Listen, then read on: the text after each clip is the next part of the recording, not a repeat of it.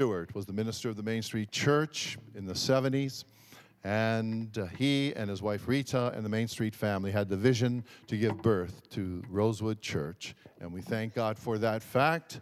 And so, would you welcome now Reverend Dr. Brother, friend, amen, Bill Stewart.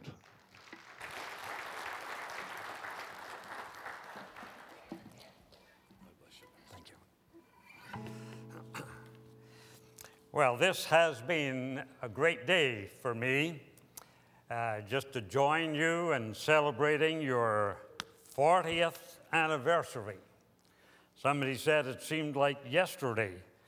I was sitting there thinking, man, that's a long time ago.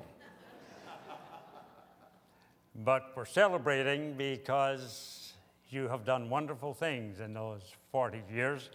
And I do want to thank Pastor Nick and Cindy and the people of Rosewood for inviting me to be part of this special weekend. Good to meet new friends and also to meet again. I was going to say old friends, that's not the way to put it. Uh, friends I've known for a long time. It's uh, good to meet you all. I was especially glad to see come in tonight uh, couple, Joan and Max Bartlett. They are special to me because they were the very first couple that I married when I came to the Main Street Church. Wow. And I, I must have done a good job of it because we're still together.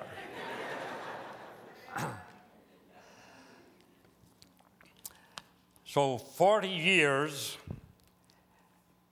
really, when you think of uh, the life of churches, 40 years is not really all that old. Some churches have been around a lot longer than that. Some have been around for hundreds of years. But as I thought about it, I thought what I'd like us to do is to compare the, the lifespan of churches to our own lifespan as, as people. Because churches, like people, go through certain phases. And we have to have a good idea what phase we're in to know what to expect. You know, we, we were born just infants. And when we were infants, we were pretty small and helpless and weak and vulnerable. We just relied upon our parents. And there was a time when the Rosewood Church was an infant. Were small. You were dependent on Main Street. You were an infant. But infants begin to grow into, into children. Children are kind of that energetic, excited, uh, energy filled time of life when uh, they seem to be always busy and running about and doing things. They're not usually known for their wisdom, but they are known for their energy and their excitement. Well, you know, it didn't take Rosewood very long in infancy when uh, Pastor Nick arrived on the scene you quickly grew to children, and it was exciting. And uh, there was a lot of energy, and you were beginning to, to grow up. But, but people grow from childhood and they grow into their prime time. And prime time is really the productive time of life. We get jobs, we have experience, we collect resources. We still have energy to put into things. And uh, Main Street has moved into its prime time. You have been productive. I, I was thrilled to, to hear the greetings from, from your uh, children, from your baby churches.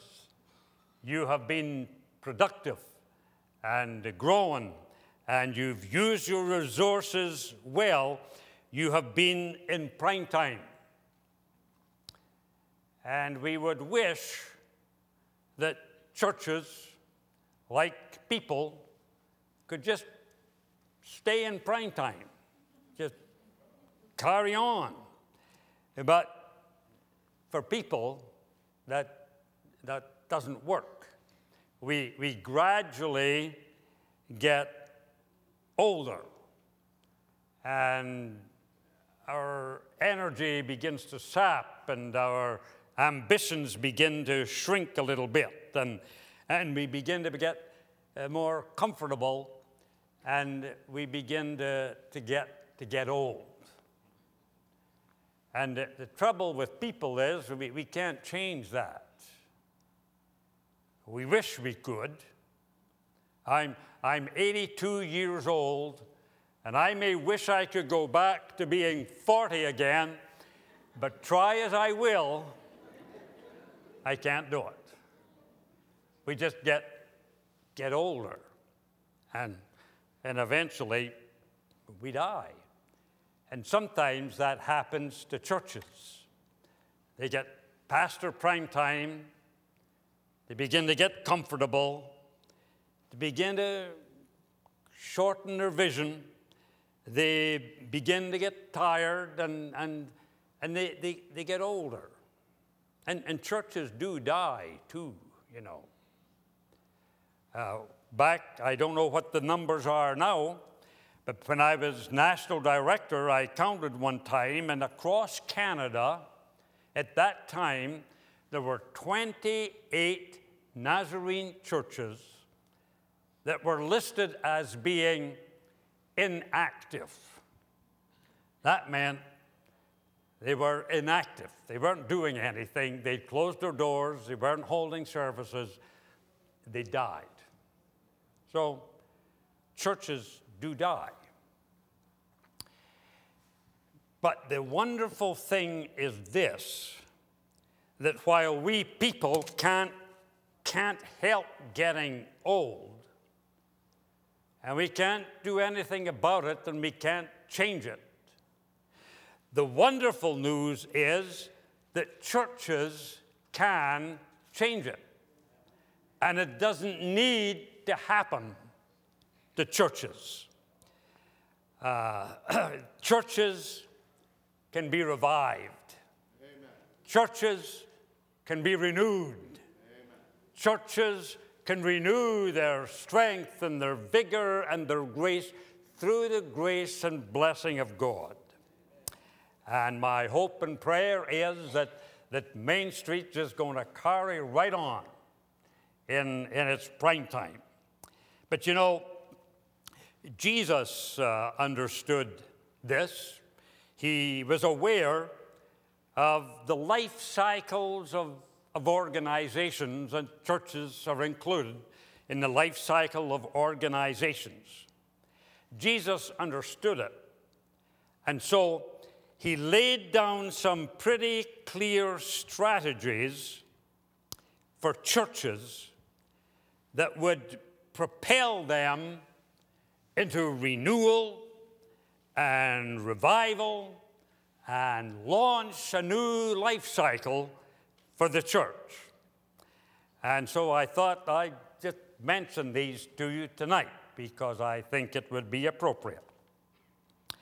The first thing that Jesus mentioned for keeping the church fresh and new and vital is that they capture a new vision.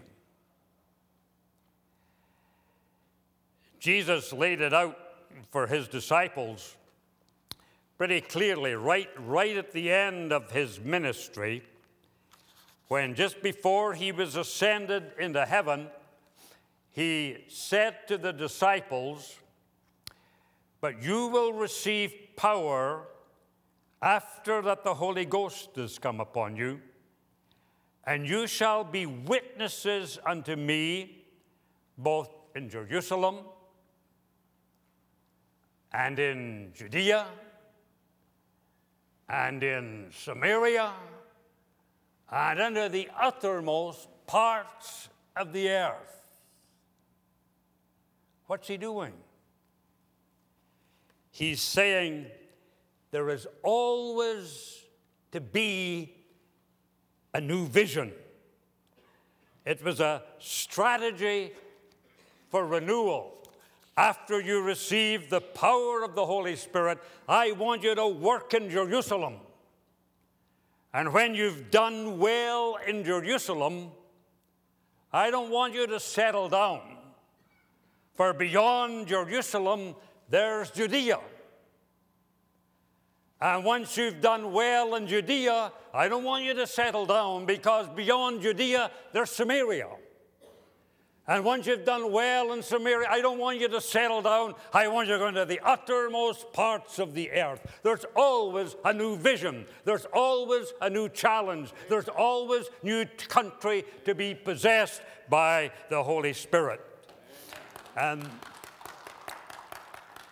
when you progress, old visions have been met, old goals have been reached, old battles have been fought and you need to put some new goals in there and new visions in there. And, and I catch that from Pastor Nick. He's talking about the, the next 40 years, and uh, he's talking about moving on to a better and a brighter future. There's more to be done, Amen. and there's more to be reached. There are more souls to be won and people to be conquered. Can you imagine what would have happened if that early church had stayed in Jerusalem and said to themselves, Well, we've done pretty good here. Look at all the people we've won. We're, we're really making an impact in Jerusalem. We'll just build ourselves a big church and we'll stay here.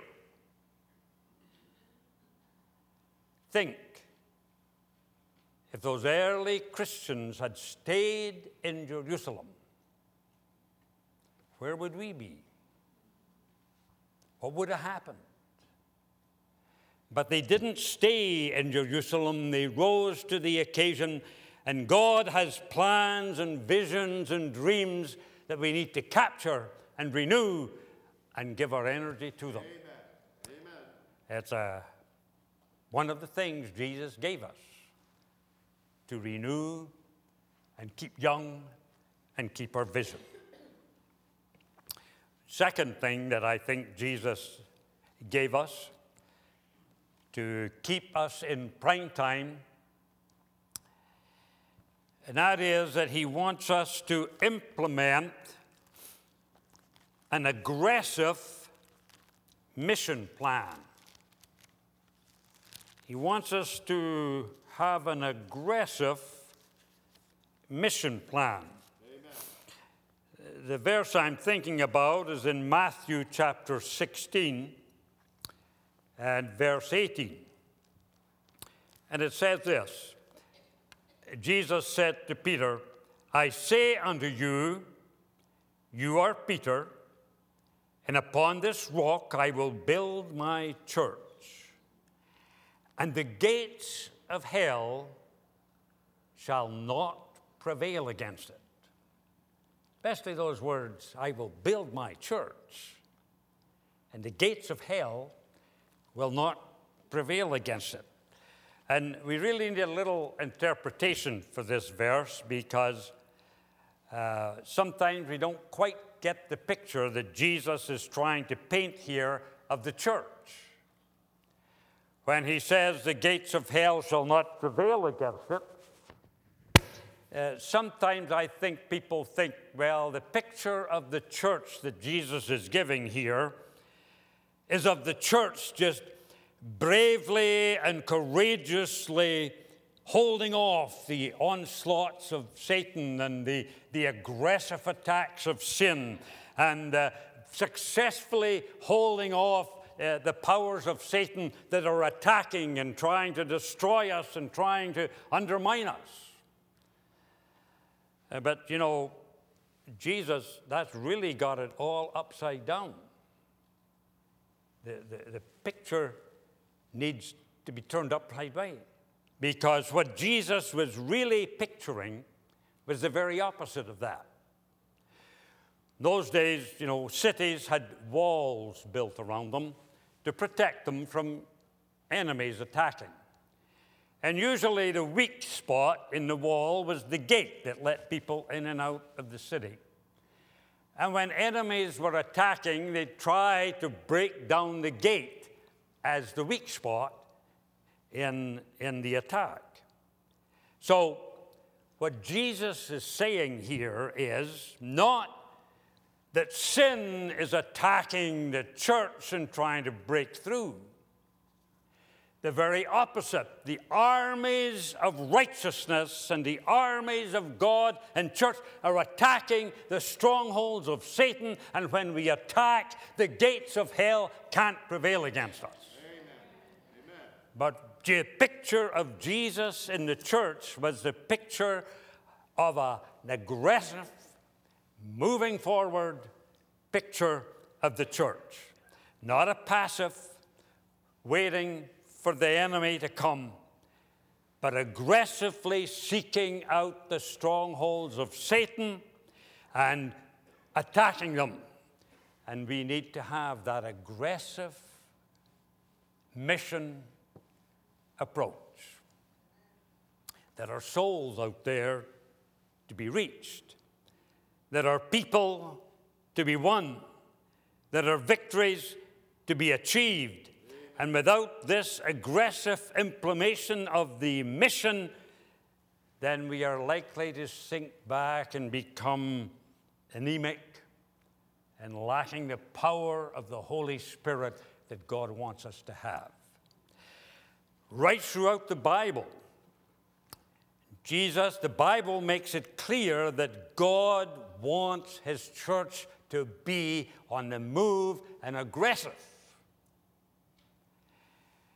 Jesus said, Go into all the world and preach the gospel. Be aggressive about it.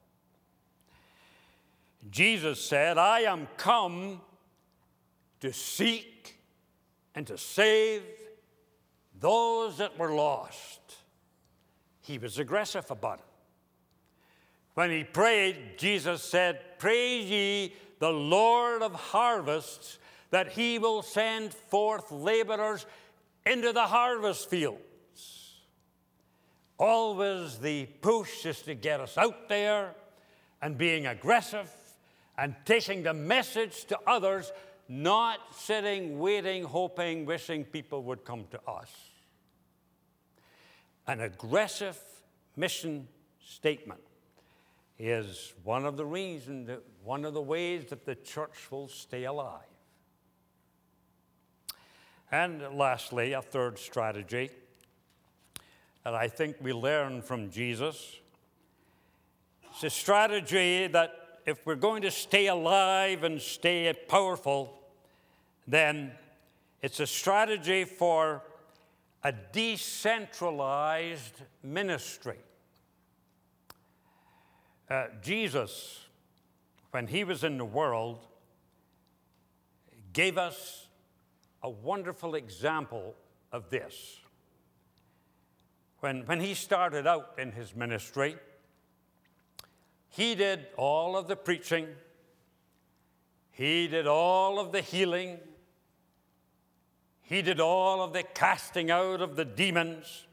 He did all of the planning and all, all of the decisions. But he did not want it to stay that way. He gathered around him disciples and he trained them and he built them up until eventually he sent them out two by two and they did the preaching. And they healed the sick, and they cast out the demons, and they did made the decisions, and uh, they made the, the planning for their work and ministry. But not satisfied with that, later on he got 70 and he sent the 70 out. And they did the preaching, and they healed the sick, and they cast out the demons. And that has been the method that God wants us to be forever doing.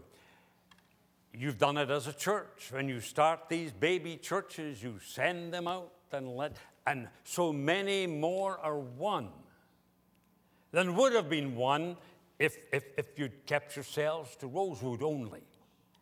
It is a decentralized ministry. And in our work and in our uh, service for God, it's essential that new voices be heard and new people be seen and new centers of ministry started and new groups started and new leaders emerged. For the spirit of the church is decentralized, where we pass the power and authority on to others so that others can do the work as well as us. Uh, a church will grow old quickly if the same people do the same things all the time and nobody else does anything. It will get old. So you're, you're 40 years old, still in your prime. But I want you to stay in your prime with a new vision, with an aggressive plan, and with that decentralized, decentralized ministry. And pray that God will continue to bless the fruitfulness and the effectiveness of the Rosewood Church. Is my prayer and my wish. Thank you. God bless. Amen.